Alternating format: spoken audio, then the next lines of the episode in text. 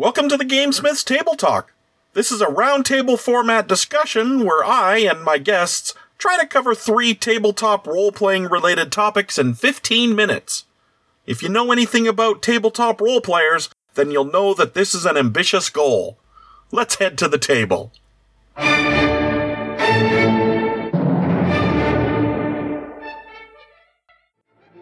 Welcome back to our Table Talk podcast. I'm your host, Clayton the Gamesmith, and joining me are.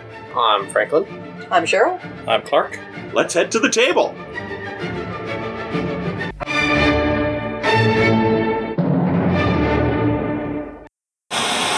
The views and opinions of the panel are their own and do not reflect the views and opinions of any other individual company or organization. This podcast has been known to be opinionated. You have been warned. Welcome back to our next attempt to get through three topics in 15 minutes. We would like to finish off our previous topic on gestalting, and I have a whole bunch of ideas regarding GMing. Uh, I'm the person around this table who has the most experiencing uh, GMing gestalting. Ev- Everyone in agreement with that? Absolutely. And so, as a consequence, I if I start talking about GMing gestalted characters, you're going to listen to me for the next 15 minutes. So, rather than doing that, uh, look on Gamesmith.org for the blog post on GMing gestalted characters. Now, before we move on, does anybody have any final thoughts that they would like to share on gestalting? Uh, I think in closing, I'd just like to say that it was it's been a very new experience for me playing a gestalted character, but I find it quite rewarding because the benefits of character creation and the ability to play more classes has been a real treat for me personally. Uh, so I would just say that I've I've definitely become a fan of the play style. Uh, I would like to say in closing that once you play Gestalt, it's very hard to go back to doing single class. I really enjoy the concept. It really, really does push that concept build. Yeah, and I I know I talked a little bit in the last one about kind of the downsides of gestalting. I absolutely love gestalting. I don't want to come off as you know anti-gestalting or anything, but just be You're an anti-gestaltite. Um, but just, you know, what I was trying to get at is be aware that there are pros and cons to it. It's not going to be a good fix for everyone's game table. If you are playing a game, you're crafting an experience, and gestalting is a tool that you use to do that. But it leans you towards a certain kind of game. Uh, I will say, actually, one of the probably the most fun I've had in character generation or in character creation in Pathfinder in a long time has been picking two classes just off like rolling dice on a chart and trying to figure out how to make those classes work together. Ah, It's been a lot. I've had a lot of fun making some interesting characters that way. That is true. I will probably, if I have a choice, will never go back to not playing Gestalted. I have enjoyed Gestalted char- my characters so much, uh, particularly because I now have the, it gives me the tools to be able to create what I regard as a more flushed out character. Rather than focusing on one specific career, they have this other stuff I need to factor into the story as well. And as a consequence of that, I have really, really enjoyed that. And as a GM, I really like making, really, really like making gestalted big bads, which we'll talk about on my blog. So check that out. Now, believe it or not, we're actually making it to our second topic. Wow.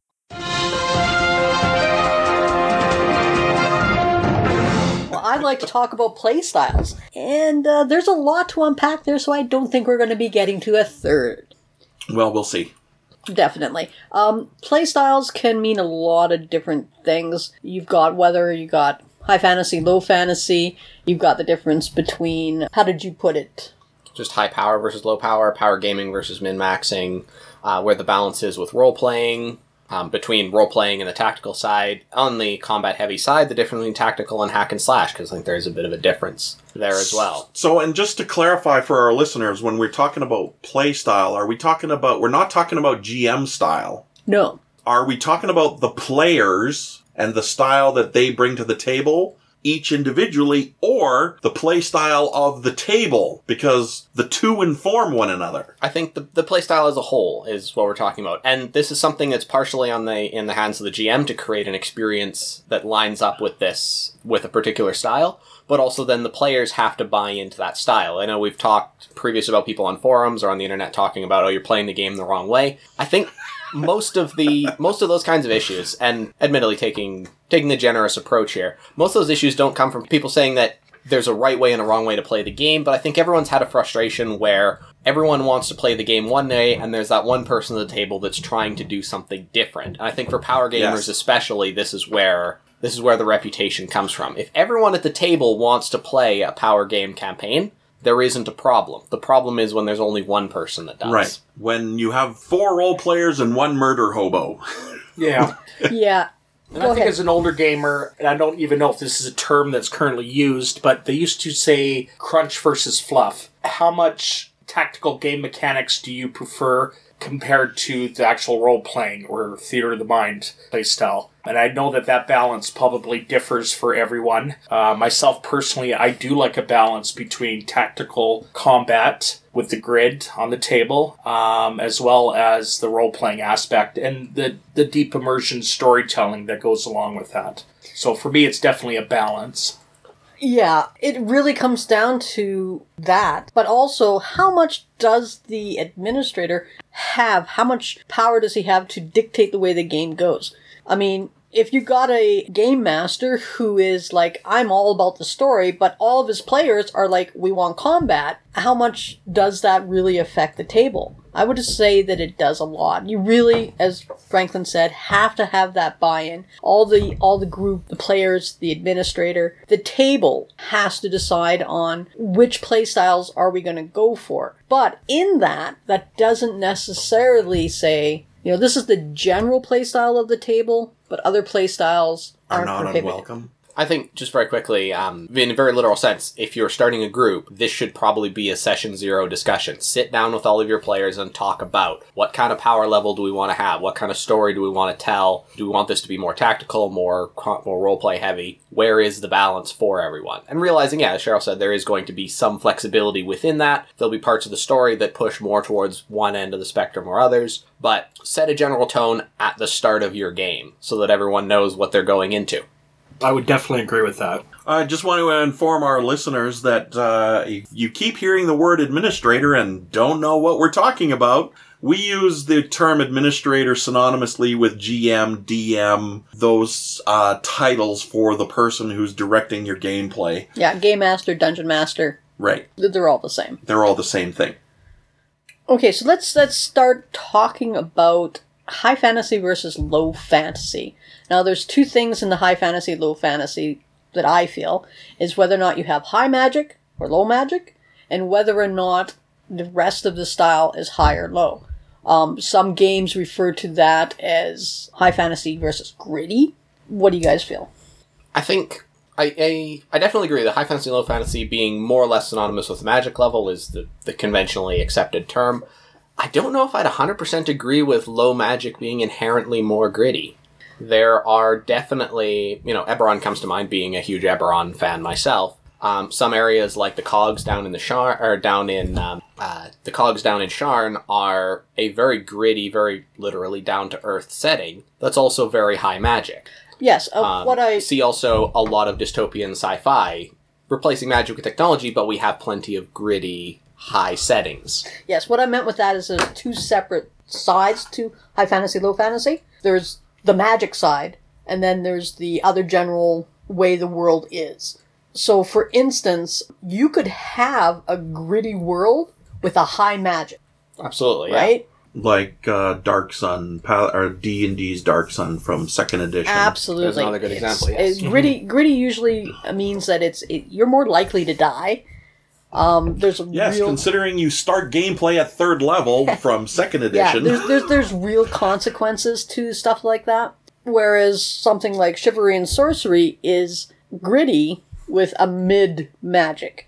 If you had started with the first or the second edition, you're going more to low lord low magic. The further editions get up into the middle of magic. So you can have all sorts of different things. Now, when you're going into a D&D session like Pathfinder, Pathfinder is definitely high fantasy in all aspects. Very, very much so. Yes, particularly given the ubiquitous nature of magic, magic items. Case in point, the first time where uh, Kingmaker won, our first uh, Kingmaker that we ever played, uh, plus one daggers were so common they were we were using them as um, Fence post. fence posts to keep vermin out of our gardens. Well, and I think there's something to mention, you know, as a as a GM, if you're starting out or as an administrator, if you're looking at creating a world, really spend some time thinking about how the availability of magic affects the the lives of common folk. Imagine, for example, Absolutely. you're in the Golarion setting and you're a small to- uh, small farmer, a workman from a town of twenty or thirty people. Someone in that town having ready access to healing magic will have a daily impact on your life. We think to the Middle Ages where a cut on your hand is a death sentence. That's just not true in Golarion because you just go to the cleric and they heal it. yeah. So think about how the availability of magic like Groom, or uh, it's a homebrew spell, we're realizing. Um, but the availability of magic like Prestidigitation, like Create Water, like Light, how does that affect the daily lives of people who live around this magic? It's also one of the reasons he really likes Eberron because they did that. Like magic is is a technology. But anyway, um, one of the great things about using a system that already has a predefined world is you don't have to think of that. You're going in already with its. This is a high fantasy setting. This is a low fantasy setting. And getting to the point on grittier campaigns, uh, as a fan of, of grittier playstyle, I think it lends itself well to numerous genres. Uh, cyberpunk, for example, very high technology, um, very low society, very gritty playstyle. A lot of the Pathfinder APs that center on uh, urban fantasy can be a very gritty playstyle, as opposed to a more open sandbox, kingdom building type of game. Um, so yeah, definitely certain campaign, different campaign worlds and different settings lend itself well to a grittier playstyle if that's what you're a fan of. Something I want to mention as well is I think there's a bit of a power the power fantasy which I've talked about before of this of the the engagement of your game being powerful doesn't necessarily mean high magic. There definitely is a lot of correlation between high magic lends itself very well to the power fantasy, but I would point to stories like Rambo, for example. It's a story with no magic in it that's all about the power fantasy. I'm contemplating that for a moment. That's why I'm going to be silent. I'm agreeing. Are you? You're talking about the novel that the movie was adapted from? I'm I'm not gonna lie, I've never seen Rambo. I just know it by reputation. Oh, okay. We should The cardinal sin. we should preface at some point. There's at least a decade in age between me and the rest of this table. At least. At At least. least. or two. But yeah, now we're talking, this all has been talking about the overall style of the table. And as I said, if you come into it, we're going to sit down and we're going to play Pathfinder. The concession is okay. We're in a high magic system. Um, there's going to be very few people that e- that know the Pathfinder system that are going to argue that it's a low magic one. Everyone just automatically assumes it's going to be high magic. So I would talk now about the individual play styles, but I do believe we are running out of time. We have a few seconds left to uh, tell our uh, audience that apparently we only made it through two topics today, and uh, Uh, we we're didn't going. even actually do that. We made it through one, if you count the fact that we just, you know, final thoughts on one. okay, but we're apparently not done talking about playstyle. No, I don't think we Then are. we didn't get through any. Next podcast, folks, and you can find out what else is happening with our opinions on playstyle.